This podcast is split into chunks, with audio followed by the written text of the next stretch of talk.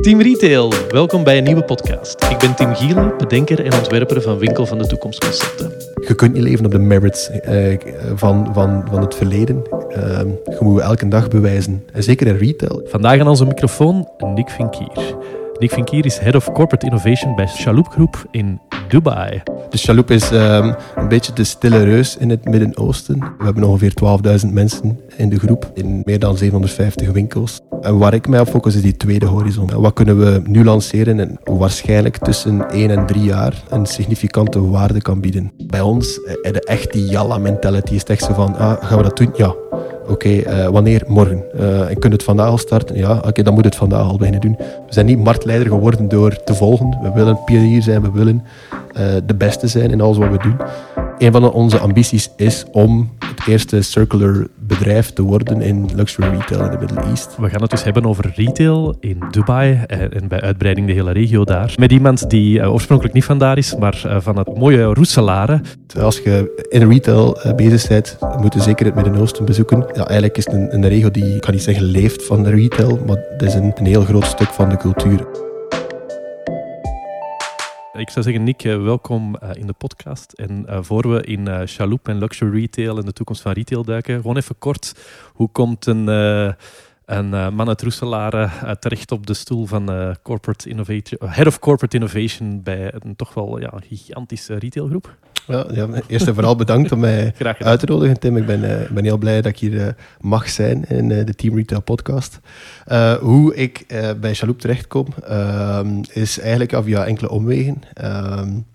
Enkele jaren geleden werkte ik als consultant bij Duval Union Consulting. In België nog. En vanuit die rol hebben we een project bij Chalhoub Groep gedaan in Dubai. Voor digitale transformatiestrategie.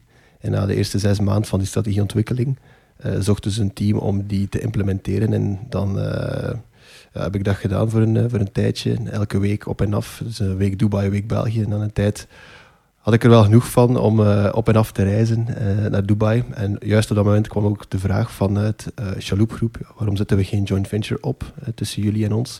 Want als wij jullie aanpak zo leuk vinden, dan zullen er zeker andere familiebedrijven en corporates hier in het Midden-Oosten dat ook wel appreciëren.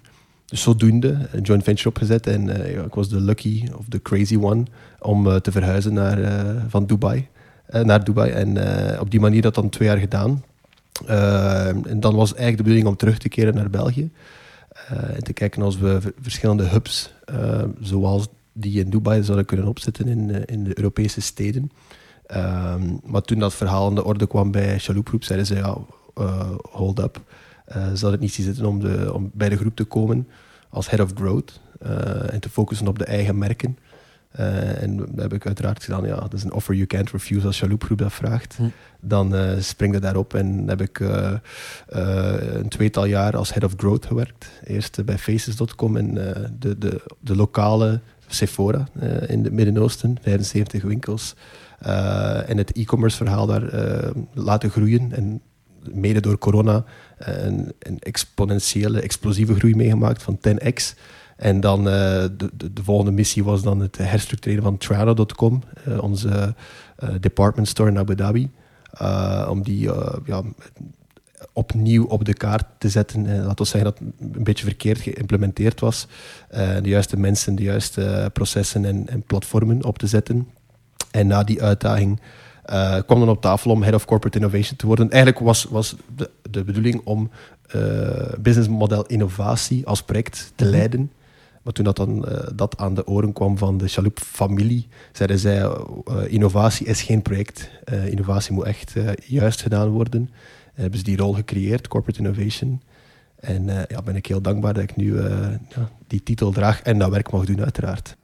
Dat wil ik heel, heel graag geloven. Het is, ik denk voor de luisteraars die Chalhoub niet onmiddellijk kunnen plaatsen, kan je een beetje context geven over wat en wie spreken we, welke omvang, welke verticals? Ja, de Chalhoub is een beetje de stille reus in het Midden-Oosten. Een familiebedrijf gestart in 1955 door meneer en mevrouw Chalhoub, die Christoffel, het bestekmerk, het Franse luxury bestekmerk, verdeelden in Syrië. En vanuit Damascus eigenlijk oliedruppelgewijs, een joke, pun intended, ja. Het volledige Midden-Oosten hebben ingepalmd en dan vooral in beauty en fashion. Dus we zijn momenteel de absolute marktaandeelleider in beauty. Maar we hebben ook heel veel luxury fashion merken. En in cijfers, we hebben ongeveer 12.000 mensen in de groep. In meer dan 750 winkels. En ons model is distributie in retail. Die we dan ook in franchise en joint ventures hub doen. En een aantal merken zijn bijvoorbeeld Louis Vuitton, waar we een joint venture mee hebben. Sephora. Voor het hele Midden-Oosten. We doen ook de duty free in Cairo bijvoorbeeld. Chanel distributie in het hele Midden-Oosten. L'Occitane joint venture. Maar we hebben ook een joint venture met Farfetch bijvoorbeeld. Farfetch Middle East is ook een JV met Chalhoub Groep. En dan hebben we ook een aantal eigen merken. Meestal multi-brand retail concepten zoals Level Shoes, grootste shoe store in Dubai Mall. Largest in revenue, maar ook in size. Okay. Faces, die ik daar juist al aanhaalde, 75 winkels in het hele Midden-Oosten. Dus UAE, Saudi-Arabië, Kuwait, Jordan, Bahrein enzovoort. En dan nog een aantal andere concepten. En dan hebben we we hebben een drietal eigen merken, maar de grootste daarvan is ook Christoffel. En eigenlijk is dat de cirkel die rondkomt. Christoffel hebben we in 2015 overgekocht. Omdat het noodlijdend was, het bedrijf. En de familie het niet aan hun hart kunnen laten komen om dat merk dood te laten gaan of failliet te laten gaan. Dus heeft de Chalhoub Groep besloten om het over te kopen. En nu is het echt heeft een relance meegemaakt, ook door COVID. Mensen zitten thuis, appreciëren de art of living terug. Dus ja, het is een groep, long story short, het is een groep met een immense omvang. Ja, het is inderdaad, als je het zo even stelt, een mega impact. Met andere woorden, op een rol, je bent vandaag in een rol geplaatst waarin dat je ook met, voor de hele groep dan aan de slag mag met innovatie. Kan je even, want innovatie is altijd een beladen woord, ook al hebben we een podcast over innovatie in de retail. Wat betekent dat concreet? Waar ben jij concreet mee bezig? Ja, dus ik ben onderdeel van het innovatieteam. Dus er is een Chief Innovation Officer die verantwoordelijk is voor de group-wide innovation. En specifiek ben ik zelf bezig met corporate innovation. En concreet kun je dat voorstellen als je naar het McKinsey-model kijkt met de 3 horizons. Dat in uw eerste horizon, dat je je bezighoudt met een day-to-day, om die beter te maken. En dat gaat dan van bijvoorbeeld van one-click... checkout, zoals de Amazon heeft geïmplementeerd. Of gewoon knoppen in de checkout of korter maken, maar ook in de winkel. Het is niet alleen e-commerce, het is ook gewoon in de winkel. De winkelervaring, ik denk dat jullie daar heel goed mee bezig zijn. Als je kijkt naar een derde horizon, is dan echt de day after tomorrow. Op een horizon van 10 jaar. En dan spreken we vooral over Web3 of echt radicaal andere businessmodellen of technologieën die heel premature zijn of heel experimenteel zijn, die nog niet direct waarde zouden kunnen bieden aan de business significantly. En waar ik mij op focus is die tweede horizon daartussen. Wat kunnen we nu lanceren en die waarschijnlijk tussen 1 en 3 jaar een significante waarde kan bieden. En waarde is al gedefinieerd als meer omzet of een kostenreductie of echt een significante verbetering in customer satisfaction. En daar ben ik mee bezig, met min of meer gekende businessmodellen voor onze eigen merken, Faces, Level Shoes, Trano, enzovoort enzovoort. En die dan de kar te trekken, omdat de business teams, die zijn bezig met een Horizon 1, en dan de Horizon 3 is iets te ver om ons daarop om mij daarop te focussen. Ja. Maar we hebben daar ook een team voor. We hebben daar een start-up studio voor bijvoorbeeld, okay, in Chalhoub.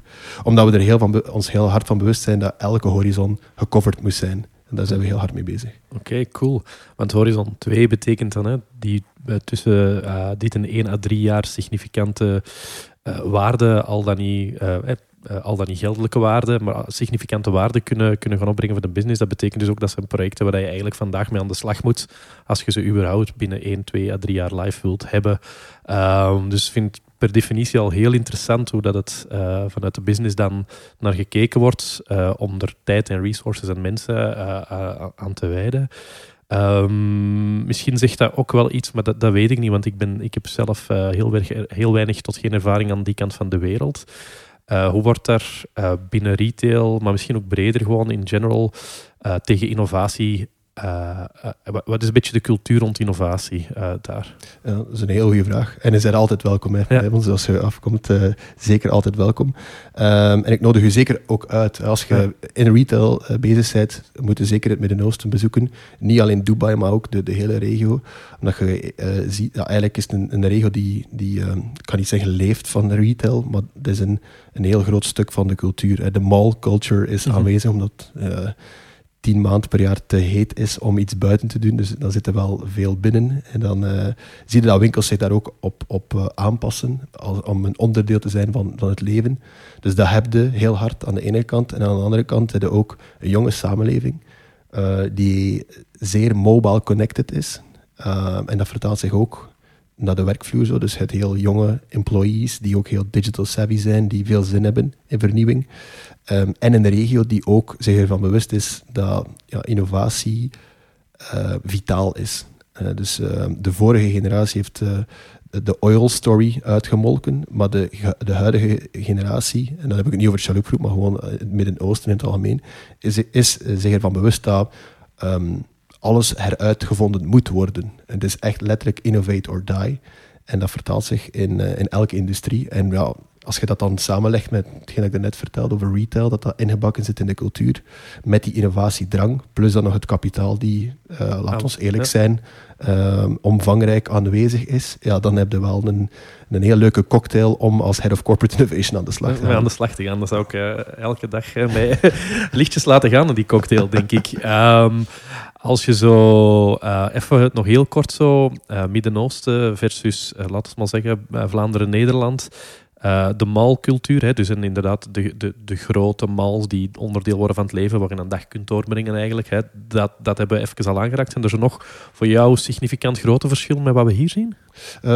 Ik denk dat vooral bij ons zitten we in het luxury segment, dus sowieso het pamperen van de customer zit er heel hard ingebakken bij ons. Het is heel belangrijk dat we de klant centraal stellen, maar ik denk dat niet enkel een verhaal mag zijn voor het luxe segment, en dat voor iedereen zo zou moeten zijn, dat de klant echt centraal staat en dat je die als koning of koningin bestempelt en dat alles start en eindigt bij de klant.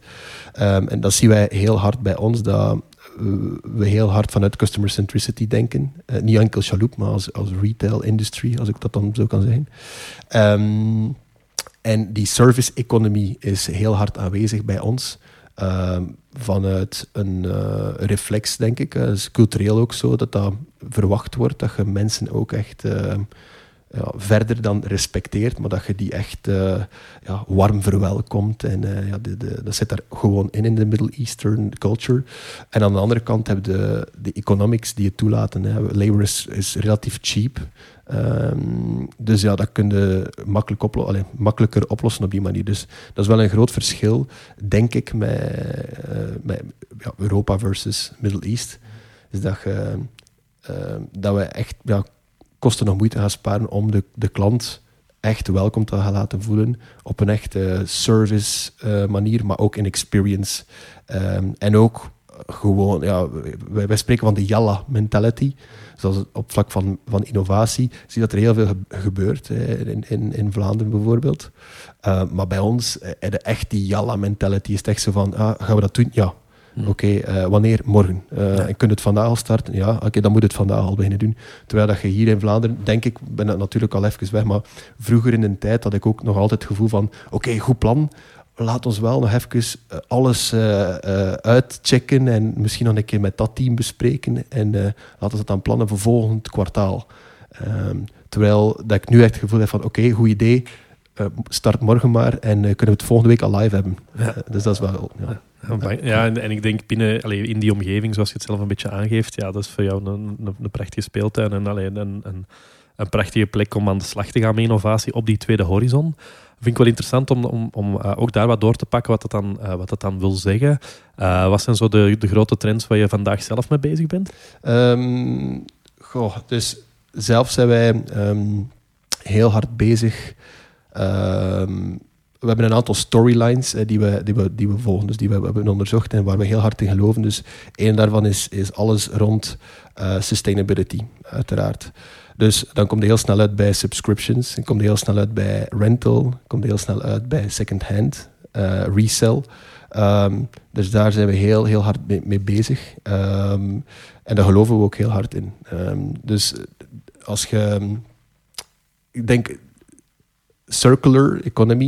En dat is ook een van mijn persoonlijke ambities die ik heb. En ook als groep willen we dat ook heel hard uitdragen vanuit ons sustainability oogpunt. Een van onze ambities is om het eerste circular bedrijf te worden in luxury retail in de Middle East. Wat dat je ook koopt bij Chalhoub Groep zou in principe terug naar ons kunnen komen bij gelijk welke winkel. Dus dat is de droom die wij hebben. Als je iets koopt bij Lacoste of zo, die in onze groep zit, dat je het zou kunnen terugbrengen bij Swarovski en dat wij er dan voor zorgen. Het zij recycle, upcycle, donation, whatever, dat wij ermee aan de slag gaan om 100% of toch zo close mogelijk bij circular te geraken. En dan heb je natuurlijk het model, als je iets terugneemt, dat je daar store credit voor teruggeeft of online credit, whatever. Maar dat je dat ook kunt herverkopen, terug doorverkopen. Dus heel het resell verhaal, denk ik wel dat de volgende 3 jaar echt... 3 tot 5 jaar echt hip en happening zal zijn. En het resell wil zeggen dat je het... koop je het ook terug of je ontvangt het terug en je verkoopt het door? Kun je er even op ingaan? Ja, dus er zijn verschillende modellen die we... aan het testen zijn en nog verder zullen doortesten. Dus de instant buyback op bepaalde categorieën. Dus Chanel bags en Hermes bags. Dan weet je, oké, als je het verified dat het een echte is, dan weet je, oké, dat heeft nog altijd zijn waarde als het juist uit de store is verkocht. Of zelfs nog meer, omdat het een vintage stuk is. Dus daar zijn we aan het testen, oké, kunnen we daar instant buyback mee doen? Een instant buyback betekent, ik kom met mijn Chanel-tas binnengewandeld en ik krijg een... authenticated, je krijgt een bod, vind het goed, dan krijg je de cash of store credit in handen. Eigenlijk bijna zoals met je MacBook teruggaan. Hè? Dat absoluut. Ja. Cool. Dus dat is één van de modellen. Een ander model is consignment, waarin dat we het verifyen, uiteraard, maar dat het dan online wordt geplaatst. Het zij... In het merkverhaal, bijvoorbeeld als je iets hebt gekocht bij Level Shoes, en dan kunnen dat op consignment terug op de Level Shoes website plaatsen. En als het dan verkocht wordt, dan krijg je uw store credit aan de prijs dat jij uiteraard ook accepteert. Dus daar zijn we ook mee aan het testen. En dan die 2 modellen, hoe fluid kunnen we daarmee zijn? Nou, dat weten we niet, dus dan moeten we daar zijn we mee aan het testen, hoe ver dat we ermee gaan. Wat accepteert de klant, de aankoper of de herverkoper, maar dan ook de consument. Dus dat is een veld die we nu aan het testen zijn. Ja, dat is super interessant, omdat je begint natuurlijk met een hoge upfrontprijs, hè, dus er is ruimte om... voor experiment. Ja. Het is moeilijk om dat met een handtas van €30 te gaan doen, maar er is ruimte voor experiment om te gaan onderzoeken. Maar ook gewoon hoe dat momenteel in heel de maatschappij stuk opschuift, dat idee, gaande van, ik heb het wel vaker gezegd in de podcast, hè, Ruben, dat is onze vintage man, de tweedehandsman, die draagt alleen maar tweedehands kledij, en omdat hij zich daar goed bij voelt, mm-hmm. Omdat hij impact maakt op die manier. Maar ik merk ook, ik zat vorige week, of maakt al niet meer uit, een tijdje terug geleden op een klein netwerkeventje 's avonds. En iemand die ik goed ken van een bevriend bedrijf en een bevriende agency, die zei: hey Tim, mijn nieuw jasje al gezien? Firma, ja, van een tweedehandswinkel. En die was echt zo een soort van, dat voelde als een soort van: hey, wat een overwinning, ik ben ook hip. Dus je voelt dat die shift dat die er is, absoluut. 100%. Ook bij, en dan is het wel heel interessant om te gaan aftasten, de economics erachter. Hoe kunnen wij dit als bedrijf rondkrijgen, maar ook, en dat vond ik dan vooral het interessantste, hoe zit dat dan in elkaar voor die doelgroep? En wie is die doelgroep, hè, dat tweedehands koopt? Is dat dan de wat jongere klant die er eigenlijk budget niet voor heeft, of net de wat oudere klant, of oudere, maakt niet uit, of de klant die wel het budget eraan en kan wil geven, maar die zoiets heeft van, nee, ik voel me beter met de impact die ik maak met Tweedehands. Absoluut, absoluut. En dus, ik denk dat het gewoon ook een evolutie is naar... dat is een van de storylines die wij binnen Chalhoub bespreken, is de awakening of society. Het hele woord woke is natuurlijk, het is geen schoon woord om te gebruiken, maar een maatschappij die wakker wordt, dat zie je heel hard en dat gaat niet meer weg. En elk jaar dat we verder gaan, wordt dat verder en verder doorgeschaald. En de klant accepteert niet meer dat je niet bezig bent daarmee. Als er nu een klant is met minder koopkracht dan iemand met meer koopkracht, maakt niet uit. En dan het kan zijn dat vintage very hip is. Maar het kan ook gewoon zijn vanuit een bewuste keuze. Dus wat de motivatie dan ook is als merk, en zeker als familiebedrijf, hebben wij die verantwoordelijkheid. Als wij het dan niet zouden doen, ja, wie gaat het dan wel doen? Dus wij zijn er heel hard mee bezig om dat aan te bieden. En dan zullen we wel zien uit welke beweegreden het is, maar we geloven het wel dat we het moeten doen. Ja. Zelfs al is het iets, omdat je daarnet zei van iets van €30 of iets van €3.000, voor ons maakt het eigenlijk niet zo hard uit. Omdat wij sowieso willen, als we het verkocht hebben aan u, willen we het ook terug. Mm-hmm. De optie geven aan u om het terug te brengen aan ons. Is dat dan nog €30 waard of zelfs niks meer waard? Ja, dan gaan we ook eerlijk zijn met u en zeggen, ja, het is niks meer waard, maar we gaan het wel voor u, on your behalf, recycleren, bijvoorbeeld. Dus ja, daar zijn we wel keihard mee bezig. En voor dat, het authenticaten, zoals je daarnet zei, ben je daar aan het kijken naar specifieke technologieën om dat wat te stroomlijnen? Of? Ja. Dat is een hele moeilijke, omdat je eigenlijk de technologie daar nog niet ver genoeg staat om alle mishaps nu al te spotten en dat eigenlijk niet schaalbaar genoeg is op dit moment, wat dat heel grappig is. Een menselijke expert gaat het sneller merken dan dat je de robot hebt voor het moment. Ongetwijfeld gaat er een moment komen dat de technologie de human inhaalt. Maar voor het moment is bijna alles menselijk gerund qua authentication. Okay. En wat ook wel interessant is in dezelfde hoek, om even op in te gaan, misschien zijn jullie er zelf iets minder mee bezig, omdat je tilde er andere uit, maar het rental-verhaal is ook iets waar ik toch zie, zowel hier lokaal, maar ook internationaal, toch redelijk wat bedrijven zie opspringen. Mm-hmm. Zeker ook, ja, natuurlijk, er was een momentum. Oké, COVID heeft dat momentum weer een stukje lam gelegd, maar zie jij daar toekomst in het rental-verhaal? Ja, dat denk ik wel. Ik ben zelf wel meer... Ik denk dat het tweedehands verhaal, het second life verhaal, dichter bij breakthrough staat voor het moment dan rental en access over ownership. Maar ik denk wel dat, ik geloof wel heel hard in het model ook, in toegang tot producten. Daar geloof ik wel hard in. Maar niet op dezelfde tijdlijn. Dus ik denk dat dat misschien een verhaal zal zijn van 5 tot 10 jaar. En tweedehands, dat echt iets is voor 1 tot 3 jaar. Oké, en waar zit de crux dan? Ik denk dat het sentiment ik denk dat het consumer sentiment in access over ownership misschien nog dat iets te vroeg staat misschien, qua adoptie momenteel. En dat second-hand met modellen zoals Vinted ook marktplaats. Left ownership eigenlijk, hè? Ja. Inderdaad, dat al iets meer ingebakken zit in dat doorverkopen en dat mensen dat sowieso nu al aan het doen zijn en wij als retailers daar nu aan het volgen zijn. Terwijl dat als je kijkt met access over ownership dan, of rental, dat iets is die nu nog altijd vanuit retail komt en dan zegt, ja, je kunt het ook huren. Maar je ziet, dat spreek ik adoptie vanuit ons, vanuit fashion, want de beauty rental zal wat moeilijker zijn. En dat kan zeker ook, waar je memberships hebt bijvoorbeeld op je favoriete cosmetica. En daar zijn we ook mee aan het testen. Maar als je kijkt bijvoorbeeld Decathlon in Frankrijk, is heel, heel sterk bezig met rental. Dus in de plaats dat je een tent koopt, kun je tent huren voor een weekend. Ik denk dat het vooral belangrijk is voor bedrijven zoals hen om daarmee te testen. Want sowieso ongetwijfeld gaan er bedrijven zijn in de markt die het businessmodel gaan introduceren. En dan is er een kans van disruptie en dan kunnen we het beter zelf doen. En dat vind ik heel sterk van Decathlon Frankrijk, dat zij volledig die kaart trekken van rental. En ongetwijfeld zullen andere industrieën volgen. En ja, als ik zoiets zie, zoals Decathlon, die ermee bezig is, kan ik het niet laten om die start-up die erachter zit, die dat powert, om hen te contacteren om te kijken, oké, kunnen wij ook iets doen? En we hebben een home retailer, Tanagra.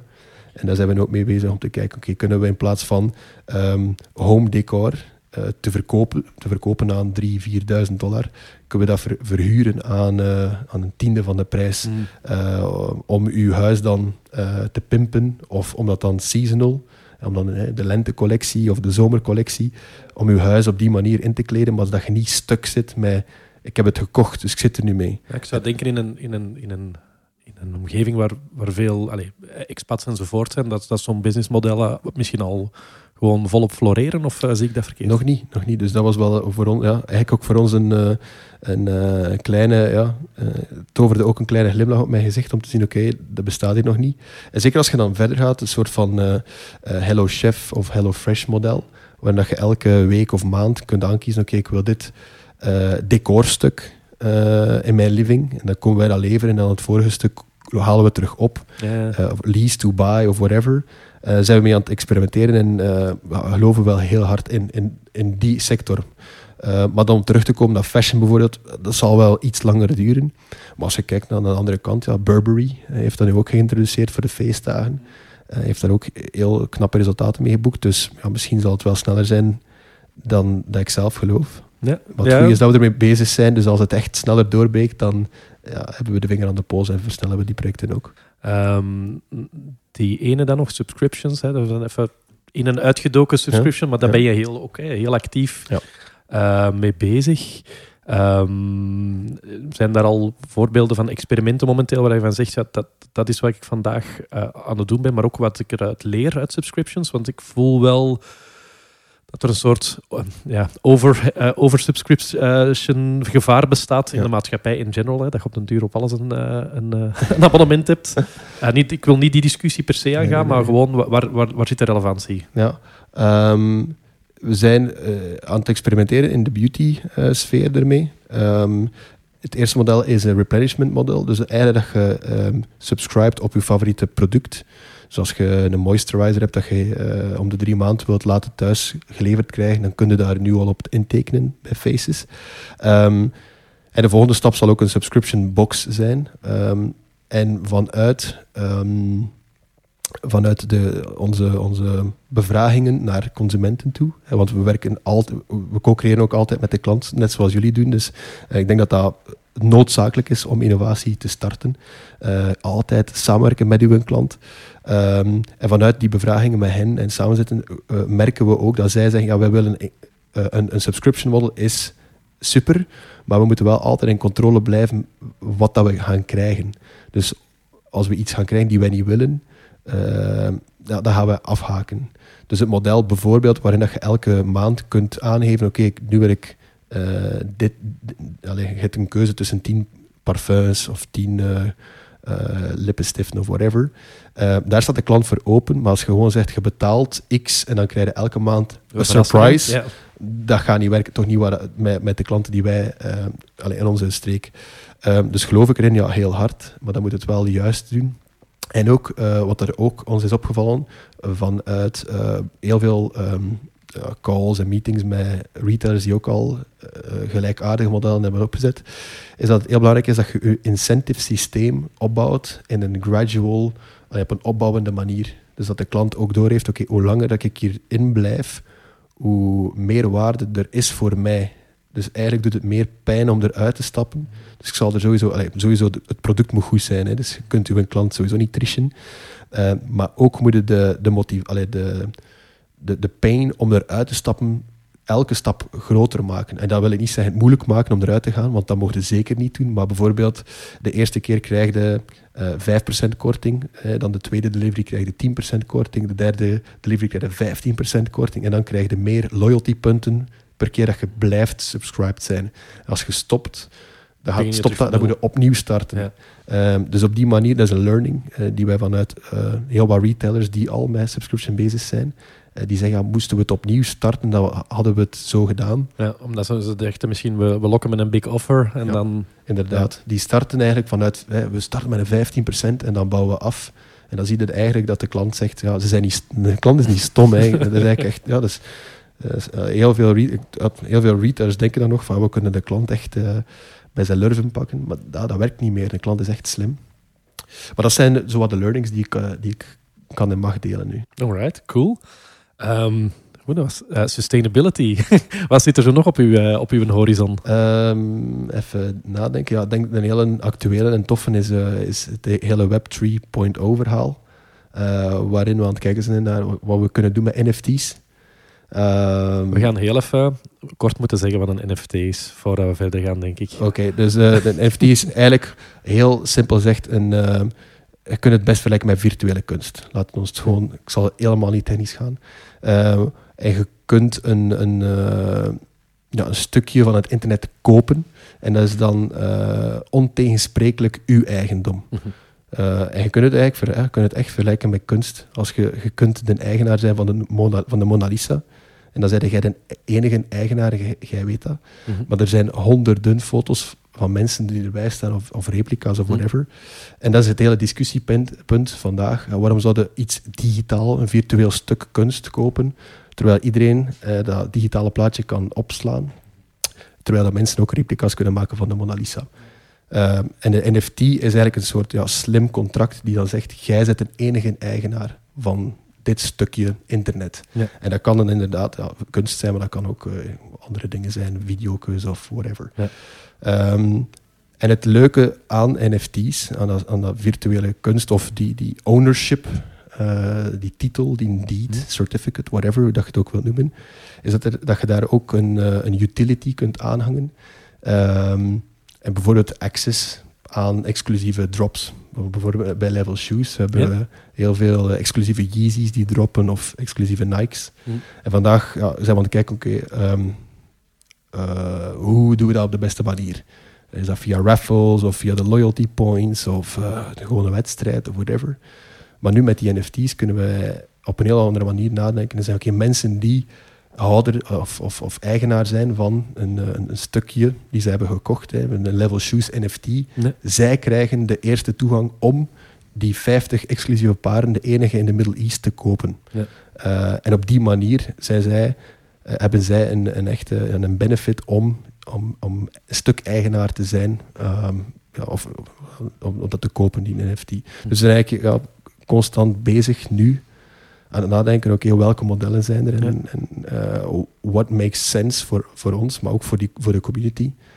Want het is een heel... de NFT-community of de Web 3.0-community is een heel kritische. Ja. En gewoon erin stappen om snel geld te maken, dat werkt helemaal niet. Dus zijn we voorzichtig bezig aan het experimenteren en aan het zoeken. En heeft dat dan al, want het is een digitaal stukje internet in de vorm van een kunstwerk, een beeld, een afbeelding, een digitaal bestand van een schoen. Heeft dat bij jullie al een concrete vorm op dit moment? Of is het nog, we weten dat we naar een NFT willen gaan, dat is een soort van instrument waar we inderdaad x aantal access, waar we weer access aan kunnen hangen, maar dan heel gelimiteerd, heel exclusief. Heeft dat al een concrete vorm of is dat nog te vroeg? Ja, dus... Sowieso, bij Level Shoes, onze shoe multibrand retailer, hebben dat stukje utility aan de ene kant. En aan de andere kant ook digital sneakers.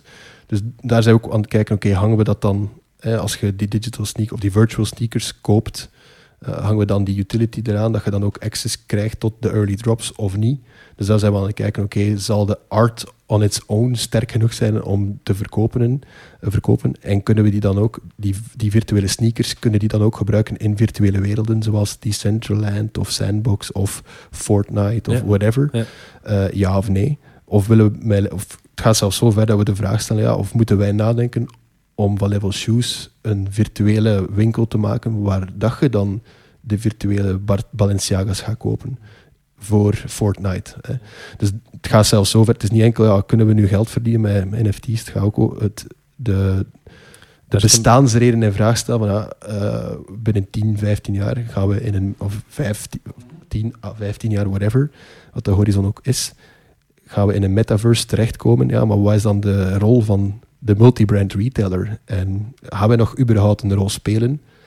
En in welke vorm is dat dan? Dus zover gaat het dan ook. Ja, natuurlijk. Je was me voor, maar ik wou zeggen, het is daar dat je horizon 2 en horizon 3 soms denk ik tegen elkaar beginnen aanschuiven. Ja. Zeker met die technologieën die nu vandaag wel inderdaad hun weg naar al wat breder publiek vinden en meer merken. Maar die inderdaad qua toepassingsgebied zoveel mogelijkheden hebben, waar dat dan ook het risico bestaat dat je er alles tegelijk in wilt stoppen en dat het dan super vaag wordt wat dat straks is of wat de belofte is. Ik geloof persoonlijk zelf ook wel heel erg in dat stukje exclusiviteit daar aanhangen. Ik was zelf wel helemaal mee destijds wie Gary Vee volgt, met hoe hij daar met NFT's aan de slag is gegaan en daar een hele collectie heeft uitgebracht waar dat dan al Access aan hangt met hem, de meest bevraagde spreker en marketinggoeroe bij wijze van spreken die er is. Maar tegelijkertijd het verhaal wat je vertelt, alles wat digital assets betreft of digitale mode betreft. Ik heb een zoon en die speelt graag Roblox. Dat is een videogame. En in die videogame kun je allerlei dingen kopen, zoals in veel games. Hij kan dat nog niet met geld. Dus hij moet naar reclame kijken om dingen te kunnen kopen. Dus hij betaalt met zijn data. Maar wat ik naartoe wil is dat...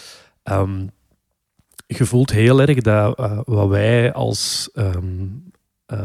Ik ben nog van die generatie van een gepersonaliseerde schoen en dit en dat is supercool. Ik heb een nieuwe Team Retail sneakers op laten maken. Met de mensen maar op YouTube kijken als ze die willen zien. Voilà, Team Retail sneakers. En supercool enzovoort, maar het zijn fysieke producten. Hè? Basil, mijn zoon, die heeft schoenen van in Roblox en dat zijn zijn schoenen. En die zegt, papa, ik heb mijn nieuwe schoenen al gezien. En die is er super... je voelt dat dat voor hem iets is dat van hem is, of dat hij het uit de kast zou kunnen pakken met dat verschil dat hij de Nintendo moet opzetten, of de iPad in dit geval moet opzetten. Hij is nog heel jong, hij moet nog 10 worden, maar je voelt wel dat daar iets bezig is dat gaat gebeuren. Is het 5 jaar, 10 jaar, 15 jaar, het zal er ergens tussen zweven, maar dat wel gaat gebeuren dat er plotseling de hele luxury sector, maar eigenlijk alle sectoren, er komt een digitale markt van digitale dingen om te kopen en te hebben, waar dat inderdaad NFT dan een heel mooie manier is om, het is van mij, en het is echt van mij, en ik heb het. Maar ik kan me wel voorstellen dat, om dan op uw specifieke case in te gaan, dat het als multibrand retailer, dan ben je... Sowieso is multibrand retail een groot vraagteken. Hè. Waar zit onze toegevoegde waarde, behalve dan het cureren en samenbrengen van merken en daar een mooie service rondbouwen en een mooi verhaal. Toch wel heel apart is. En ik kan me wel voorstellen dat hij wel hoofdbrekers bezorgt op dit moment. Van hoe claimen we dat? Hè? Hoe gaan we daarmee om? Omdat als merk is het allemaal wat logischer, want dan is het rond één merk gebouwd en dan gaat op die merkbelofte zitten. Zie jij zelf ook, als we heel even uitzoomen naar horizon 3... gewoon even uw persoonlijke mening, heel de digitale mode-industrie, zie je dat echt gebeuren? En dan welke... En... Virtual fashion, bedoelt? Ja, absoluut. Absoluut, ja. Ik denk dat de discussie is niet of, het is gewoon wanneer, zoals je net er zelf aanhaalt. De generatie van de jonge... De kinderen vandaag, zoals je het net zelf zei, zijn volledig immersed in Roblox, Fortnite, enzovoort enzovoort. Dus er zal geen dag komen dat zij plots daaruit gaan en zeggen, nu, it doesn't make sense anymore for me, nu ga ik gewoon uit deze immersive reality, laat het ons dan inderdaad zo zijn, en we gaan nu gewoon in de fysieke wereld alles doen. Dus binnen 10 jaar, de kinderen van 10 vandaag zijn het zo gewend om volledig in hun eigen, in die virtuele wereld alles te doen. Dus dat zal zeker meegenomen worden. Dus ik denk, het is niet of, het is echt wanneer. En als je vandaag kijkt, moet het natuurlijk realistisch zijn. Er is heel weinig adoptie in... Significance. Je hebt wel natuurlijk wel verhalen met Dolce & Gabbana die dan een virtual collectie dropt en die dan $9 miljoen daaraan verdient. Maar dat is dan ook dat is vanuit investment en whatever dat geld dan wordt verdiend. Maar de mass adoption zijn we wel heel vroeg. Maar dan denk ik, als we hier binnen 10 jaar opnieuw zitten en hopelijk kunnen we dit gesprek dan nog eens opnieuw doen, dan denk ik dat we wel... verstomd zullen zijn wat er gebeurd zijn. Want als je kijkt 10 jaar geleden waar we toen stonden, de iPhone was er amper, de Snapchat bestond nog niet, TikTok bestond nog niet, de Oculus moest nog geleased worden, Tesla was er juist, Uber was juist gelanceerd. Dus kun je dat niet, als je nog 10 jaar erbij telt nu, dan gaan we in een heel andere wereld terechtkomen. Dus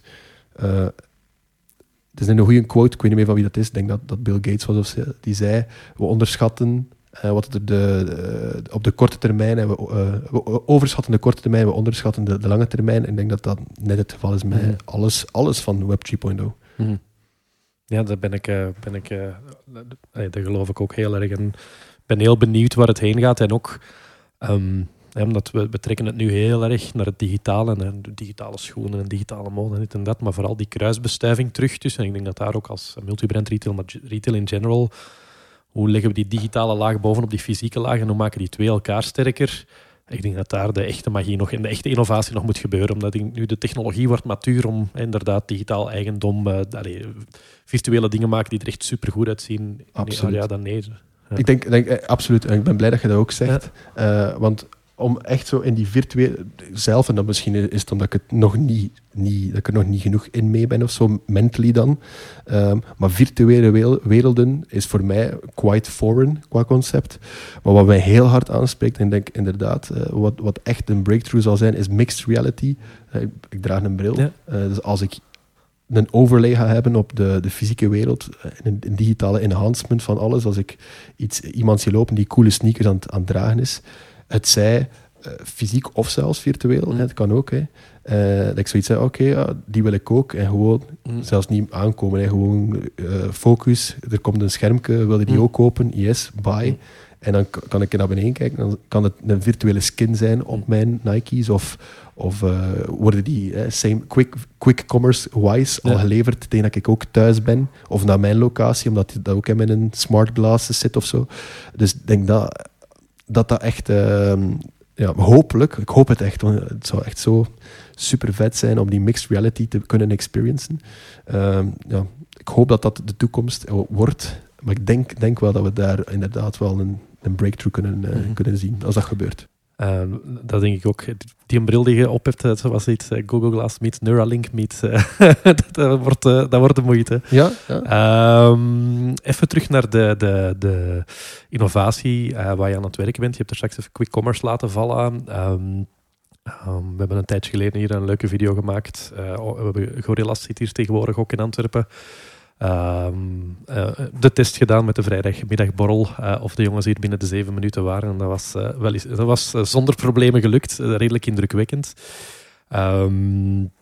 Nu, het is ook weer een fenomeen dat ik herinner mij, ik denk 1 jaar of 3 geleden, zoiets, dat ik op een retail detail congres en de Jorg Snoek was aan het prediken over China en hoe snel het daar allemaal ging en de Gema, de supermarkt daar waar die runners in de winkel rondlopen om boodschappen uit de rekken te pakken, dat op met zakjes aan die haken ging die via een railsysteem en dan gedropt werd bij mannetjes met brommers en dat je dus binnen de x minuten je boodschappen had en dat ik dacht van wauw, ik dacht echt de convenience echt tot het extreem. En dat ik toen ook dacht van, ja, zo'n vaart, dat zullen we wel zien, maar daar zullen we nog wel 1 jaar of 5 tot 10 voor nodig hebben, dacht ik zelf. Ja, niks blijkt minder waar. Hè. We zijn 2-3 jaar verder. In het Midden-Oosten gaat het daar ook zo hard met quick commerce. En zie je andere toepassingen dan puur food and convenience. Hè. Want ik zie vandaag vooral... de vrijdagmiddagborrel, gemakkelijk, even dingen. Maar zijn er andere toepassingen waar jij aan denkt of die je ziet? Ja, dat denk ik zeker. Dus zelf zijn we met Faces aan het experimenteren met quick commerce. Vanuit een partnership met Careem, wat dat de lokale Uber is. Mm-hmm. Die trouwens ook overgenomen is, of overgekocht door Uber. Om te experimenteren ermee, om te zien... Zouden mensen überhaupt beauty kopen op Careem? En we zien dat... Dus eigenlijk waren we daar heel... een beetje cynisch tegenover. Dus dan dachten we ook, wat gaan mensen met een average order value... onze producten kosten gemiddeld, laten we zeggen, €75. Mm-hmm. Gaan zij via de Uber beautyproducten van €75 kopen? En we zien dat... surprisingly goed gaat. Zeker in... dus we zijn gestart met 1 winkeltje in een community mall. En dus nog niet in de flagships, die hebben we nog niet aan, eraan verbonden. Maar we zien dat dat eigenlijk heel goed werkt. Tot op het punt dat sommige dagen Careem ons meer omzet geeft dan de winkel zelf. Dus dat is wel quite impressive om te zien, totaal niet verwacht. En dat is ook het leuke aan innovatie, is dat ja, je kunt maar tot op een zekere hoogte iets inschatten, omdat je het gewoon niet weet, totdat je het test. Dus dat is een heel leuke verrassing om te zien. En ik denk, waarom dat we ermee wouden testen in the first place, is omdat we nadenken vanuit de consumer opnieuw. Je hebt heel veel food delivery, startups of bedrijven in het Midden-Oosten. Deliveroo, Talabat, Zomato, whatever. Hunger Station, enzovoort enzoverder. Dus als mensen het gewend zijn of dat eten, frietjes, koffie, whatever, warm kunnen geleverd worden binnen 15 minuten, waarom zouden ze dat niet verwachten van een beautyproduct die 10 keer meer kost? Of schoenen of whatever. Dus gewoon vanuit die vraag van ja, die expectation zal er uiteindelijk komen. Dus dan willen wij wel de eerste zijn die dat kan aanbieden. En vanuit Chalhoub Groep hebben wij uiteraard wel een missie. We willen altijd pionier zijn. We zijn niet gekomen. We zijn niet marktleider geworden door te volgen. We willen pionier zijn. We willen de beste zijn in alles wat we doen. Dus willen wij die lat daar leggen, zodat de rest moet volgen. En dan, ja, als je eerste bent, heb je heel veel learnings. Dan maakt het ook fouten uiteraard. Maar het loont wel. En we zien dat de klant heel, heel tevreden is. Ongelooflijk. Als dat nu is, want als we dan contact opnemen met de klant, als we dat dan kunnen doen nadien, en we vragen waarom, hebben we dat nu via quick commerce gedaan? Dan zeggen ze, ik heb iets nodig, alleen snel. Last minute, mijn parfum was uit en ik had het snel nodig. En met Careem of Uber weet ik dat die heel snel gaan geleverd zijn. Dus ik weet dat mijn expectations al ingelost worden. Voor mezelf of voor een gift. Ja, ik heb vanavond ben ik uitgenodigd bij iemand, dus ik heb het ook snel. Of 3, gewoon. Ja, ik zag het staan op Careem en denk, ja, dan koop ik het ook. Mm. Dus heel simpel eigenlijk. Er is geen rocket science. Nee, en apart en... ik probeer nog in te schatten. Ik ben zelf ook nog aan het nadenken. Wat impact heeft dat? En de koers zie ik dat op de wereld. Want het is misschien wel interessant als je daar learnings hebt uitgehaald. Wat ik merk, en daar wil ik daarna ook meteen naar doorpakken, is dat we met de fysieke winkel... Vroeger was dat de eindbestemming van de reis. Hè. We gingen adverteren en we gingen ervoor zorgen dat we mensen naar de winkel kregen. En we duwden al onze logistiek en dat was onze schappen. En basically deden de klanten hun eigen order fulfillment. Hè. Vulden ze hun mandje als het ware in de winkel. Waarbij dat dan nu ergens in dat web is gaan zitten van allerlei touchpoints en allerlei manieren waarop dat we met de klanten in contact kunnen komen.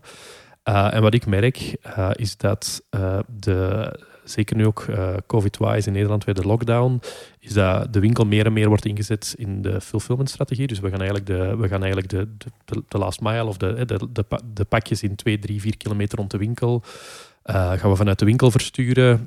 We gaan courierdiensten aanhaken enzovoort. We gaan eigenlijk op allerlei manieren voor zorgen dat we die stok van de winkel ook beschikbaar stellen voor online. Los van de technische implicaties dat dat heeft.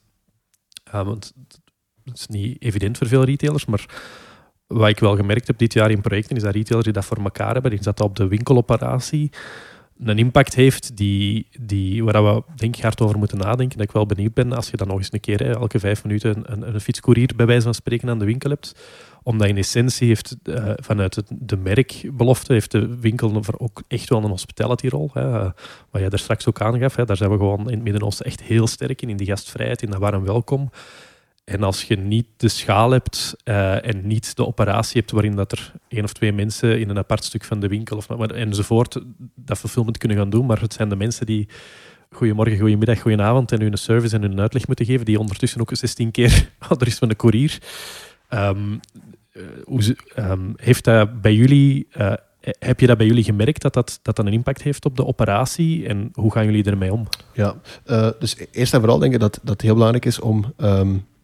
ongetwijfeld bij jullie denken ook zo, maar nog heel veel retailers denken in, ja, we hebben online en we hebben offline. En de online journey is een andere journey dan de offline journey. Waar online misschien meer convenience shopping is en offline meer experience shopping. Maar ik denk dat we daar het allemaal over eens zijn dat dat gedaan is. Dat je inderdaad een convenience journey hebt en een experience journey. En dat je online en offline gewoon in die twee hebt. Dus de onderverdeling is niet meer online versus offline. Het is convenience versus experience. En dan heb je online en offline in beide journeys. Maar op een andere manier. Als je convenience shopt online, dan moet het gewoon heel snel zijn. Je weet wat je wilt. Oké, klik, klik. One-click checkout, bam. En dan moet dat heel snel geleverd zijn binnen 15 minuten. Fine. En dan moet er daar qua experience niet te veel toeten en bellen rond gemaakt worden. Ik wil het nu. Ik weet wat ik wil en ik wil het direct geleverd. Als je dan naar experience gaat, dan is het inderdaad, ja, ik doe wat research online, dit en dat. Dan ga ik een keer naar de winkel, ik wil een babbelke doen met een verkoper. Ik wil ook de reviews zien online, misschien wat filmpjes zien. En dan wil ik misschien in de store het kopen, maar dan wil ik het ook wel thuis geleverd krijgen. Dus dat is voor ons heel belangrijk, dat we, dat we niet de kanalen verwarren met de journeys. En om dan concreet terugkomen op uw vraag, en inderdaad, dat heeft een impact op de journey, inderdaad, of wat dat je doet in de winkel. En dat vergt ook de flexibiliteit van de storestaff, uiteraard. Maar die zijn ook niet achterlijk. Hè. En als je hen ook meeneemt in het verhaal, from the get-go, snappen zij ook waarom we die dingen doen. En zij zien ook, ja, oké, de traffic, vooral... Als je kijkt naar de verschillende winkels waar die liggen, ik heb het niet over de flagship stores, want daar is het uiteraard, daar hebben we echt heel hard experience. Dat is echt de rituals, de rituelen, dit en dat. Maar de community malls, ja, die zien ook dat de traffic vermindert. Mm-hmm. Dus dit is ook voor hen een opportunity om hun commissies te halen. Hè. Maar dan moeten we ook nadenken vanuit dat standpunt. Hoe kunnen we het aantrekkelijk maken voor de staf, die ook die pakketjes van Careem gaan moeten handelen. En hoe kunnen we ervoor zorgen dat zij ook commissie verdienen op die pakketjes? Want anders gaan zij ook dat niet klaarzetten voor hen. En dan gaan ze zeggen, oh, maar als ik dat niet verkoop in de winkel en die stok is weg, dan kan ik mijn bonus niet meer halen. Dus om dat ook onderdeel te maken van hun reward system. En dan denken zij ook na en mee met ons. En dan zeggen ze, ja, maar ja, als we dat nu verzetten naar die de hoek van de winkel, want dat wordt toch niet bekeken door de klanten, dan kunnen we daar misschien een hoekje maken, of dat zelfs branden, van hier verpakken wij de snelle, de quick deliveries. Dat is dan een edit, communication point, touchpoint naar de klant, die dan ook nog een keer aangeeft, wij zijn de snelste in de Middle East, en dit en dat, waarvan dat je dan nadenkt, oh, inderdaad, dat is ook een goed idee. Dus hen er ook in betrekken, en making it part of the incentives. Dat is denk ik een heel belangrijke, om zeker niet te vergeten. Nice. Ik zou eigenlijk nog uren kunnen doorgaan, denk ik, maar ik ga me toch proberen aan de tijd te houden. En gelukkig is Ruben hier op de achtergrond altijd af en toe op een super innovatieve manier ons op de tijd duidt. Dat is ook juist. Dus de post-it zegt dat we 50 minuten zitten. Nog 50 minuten? Nee, we hebben nog een 10-tal minuutjes, zullen we zeggen. We hebben heel veel concrete praktische voorbeelden aangehaald. Volgens mij kunnen we nog een stuk op doorgaan. Maar wat mij wel opvalt is die... en daar wil ik toch een stukje terug naartoe gaan. Mijn doelstelling met deze podcast is dat we heel veel mensen aanzetten om zelf met innovatie aan de slag te gaan. Zelf dingen te proberen, te experimenteren en zich hier te laten inspireren. En wat me opvalt is, de Chalhoub Groep, je hebt het straks verteld, een bepaalde omvang. Om niet te zeggen gewoon een gigantische omvang. En ik hoor u, we zijn daarmee bezig en bij Faces hebben we dat gedaan, poef, poef, poef, poef, poef. En ik heb 20 projecten horen passeren. Ik weet dat je er amper, hoe lang ben je er nu bezig? 2 jaar, waar het grootste deel van de tijd vast op projecten. Dus dat gebeurt veel. Kunnen we op het gebied van cultuur iets leren? Van Chalhoub, het Midden-Oosten uitbreiding misschien, over innovatie, omdat je hebt het zelf al een paar keer aangehaald, hè, vroeger hier, dan merkte ik wel van, we zijn maar behoudensgezinder en misschien doen we het dan binnen een volgend kwartaal of niet.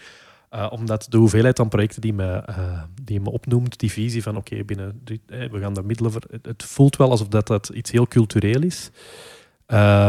En dat we daar misschien het hardste werk nog aan hebben binnen onze Vlaamse en Nederlandse retailindustrie, dat we daar innovatie niet meer als een project zien, zoals jij er straks zei, maar meer als onderdeel van de bedrijfsvoering. Maar dan zou ik zeggen, dan mag jij er nog een prachtig betoog over afsteken.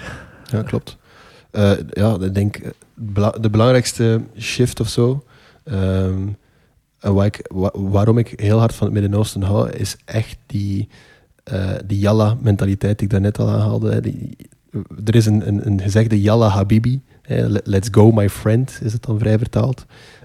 En dat is ongelooflijk cool om dat te voelen. Dat was er ook niet... op vlak van innovatie was het er ook niet 5 jaar geleden of zo bij Chalhoub zo doorgedreven. Dus ook omdat er nu de urgency is er ook meer om te zijn, we moeten... Ja, als wij het niet gaan doen, gaat niemand doen. En ook, dan gaat er iemand anders het doen, on behalf of us. En dan kan het goed zijn dat we binnen 10 jaar... Want de Chalhoub Groep is nu 12.000 man en 750 winkels en zoveel merken. Maar binnen 10 jaar kan het even goed 0 man meer zijn en 0 winkels. En kan het ook over zijn. En daar zijn wij ons heel hard van bewust.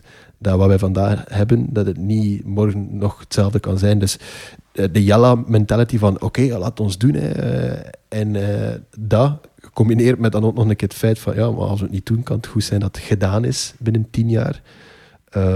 Dat hebben we wel. En ik denk dat iedereen dat eigenlijk zou moeten hebben, want het is niet... Je kunt niet leven op de merits van het verleden. Je moet elke dag bewijzen. En zeker in retail, je zei... Het is per definitie een van de meest demanding industrieën. Je zei elke dag opnieuw moet je zelf bewijzen aan uw klant waarom dat je het waard bent om hun geld te innen. Want er is zoveel competitie. En het is dan niet head-to-head even. Je kunt, waarom zouden dat geld uitgeven aan een paar sneakers? Want je kunt het even goed uitgeven aan een lunch vanavond. Of vanavond een keer goed gaan eten, of whatever. Dus je moet echt de moeite doen om dat binnen die omzet te genereren. Maar ja, als ik één iets kan... zeggen of zo, zou ik echt zeggen, embrace the Yalla mentality. Doe een keer zot, als je kunt. En dat lijkt, ik geef het toe, dat lijkt ook, als je zo hoort, Chalhoub doet dit en dat en dat en dat. En inderdaad, we zijn bezig met 24 projecten die ongoing zijn voor het moment. Dus dat is ook veel. Maar dat is natuurlijk een verschil. We zijn een heel grote groep. We hebben heel veel merken. Dus we hebben heel veel speelterreinen. Maar als je dat dan terug schaalt naar... bedrijf die niet zo groot is, die ook geen 200 merken heeft, maar 1 merk, dan kunnen dat ook perfect terug gaan naar dat. En dan kunnen ze zeggen, we gaan een bepaald budget aan de kant zetten. En daarmee gaan we gewoon kritisch nadenken, hoe kunnen we die 3 horizons van innovatie afdekken? En is dat dan even... zot doorgedreven, gelijk bij Apple, Tesla, die dan de zotste zijn... Of een Chalhoub die dan medium misschien is in terms of innovation. Natuurlijk gaat dat niet zo ver doordreven zijn, maar je kunt ook op uw niveau, als je dan groot, klein, KMO, whatever bent, kun je ook die 3 horizons afdekken. Al is maar naar evenementen gaan, al is maar netwerken met mensen, al is babbelen met mensen zoals jullie.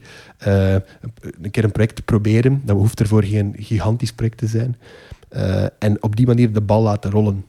En er is ook wel iets dat ik geleerd heb in een grote corporate, want het lijkt me alsof dat Chalhoub Groep de meest innovatieve bedrijf ever is en dat ik ook alles mag gedaan krijg door gewoon eens een keer te klikken in mijn vingers. Dat is ook totaal niet waar. Hè. Maar ik heb wel geleerd, het is altijd makkelijk om iets klein te starten en balken die heel klein is te laten rollen. En het kost heel veel moeite om dat balken die rolt dan te doen stoppen. Dat heb ik wel al gemerkt. En dat probeer ik zoveel mogelijk ook te... misbruiken in de juiste vorm dan, om dingen in motion te krijgen.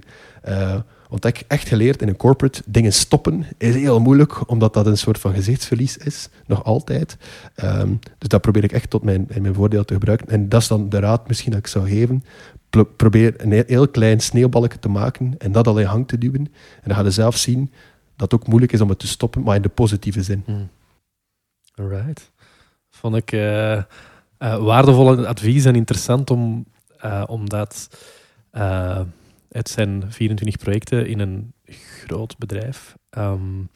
Dan zou net een kleiner bedrijf van middelgrote omvang de ruimte moeten hebben en vinden om minstens met 1 of 2 dingen aan de gang te gaan, maar gewoon starten. En trouwens, misschien, sorry om u te onderbreken. Nee, geen erg. Voordat mensen ook, als ze tot hier nog altijd aan het kijken zijn, als het nog altijd interessant is, hopelijk wel. Maar... heel vaak krijg ik dan de vraag, en hoe groot is uw team dan? Ja, als je met zoveel projecten bezig bent, maar je bent naar het volledige corporate innovation team aan het kijken. Dus ik ben de head of corporate innovation, maar ik heb niemand onder mij of zo. Dus ik ben een project lead. Makkelijke discussies. Dus ja, ook ja, inderdaad. Ik heb een heel makkelijke teammeeting in het begin van de week. Maar dat is ook zo snel gezegd, ja, je hebt waarschijnlijk superveel mensen in je team. Totaal niet. Ik ben de enige die daarmee bezig is voor het moment. En ik werk samen met de business teams. Hè. Dus ik werk samen met het Faces team. Huh? Ik zet die projecten op rond subscription. Maar het is ook met hen dat ik het doe. Dus het is niet dat wij zeggen, oh, we hebben hier plots een leger designers en een leger developers en een leger hier zo, hop. En dat kost ook geen miljoenen. Hè. Dus laat ons zeggen, concreet, gaat dat nooit meer dan $100.000 zijn per merk die wij investeren in innovatie om die balkjes aan het rollen te krijgen. Dus dat is niet... we hebben geen 100 man en geen 10 miljoen. Dus iedereen kan aan de slag, ik zou zeggen. Absoluut. Yalla Habibi. Yalla Habibi. Yalla Habibi, voilà. Ik heb iets bijgeleerd. Zeg. Ik heb veel bijgeleerd vandaag. Ja. Ik zou zeggen... Nick, enorm bedankt voor uw passage. Ongelooflijk boeiend om te horen hoe er in het Midden-Oosten bij innovatie aan de slag gegaan wordt. Hoe dat jij het ook aan het leren bent daar. Ik hoop oprecht dat we dat eens op locatie in Dubai kunnen overdoen. Altijd welkom. Dat gaan we zomaar eens doen. Ik zou zeggen, bedankt voor je komst. Bedankt om mij uit te nodigen. Ja, graag gedaan. Ik ben er met heel veel plezier even heel snel voor terug uit kerstvakantie te komen, want je bent niet altijd in het land, dus daar profiteren we dan even van. En voor nu zou ik zeggen, geniet nog van de einde van het jaar. En maak er een top 2022 van. Hetzelfde, net zoveel. Ook voor jullie, beste luisteraars. Ik vermoed dat we pas in januari lanceren. Dus een gelukkig nieuwjaar alsnog. En tot een volgende keer. Tot een volgende Team Retail.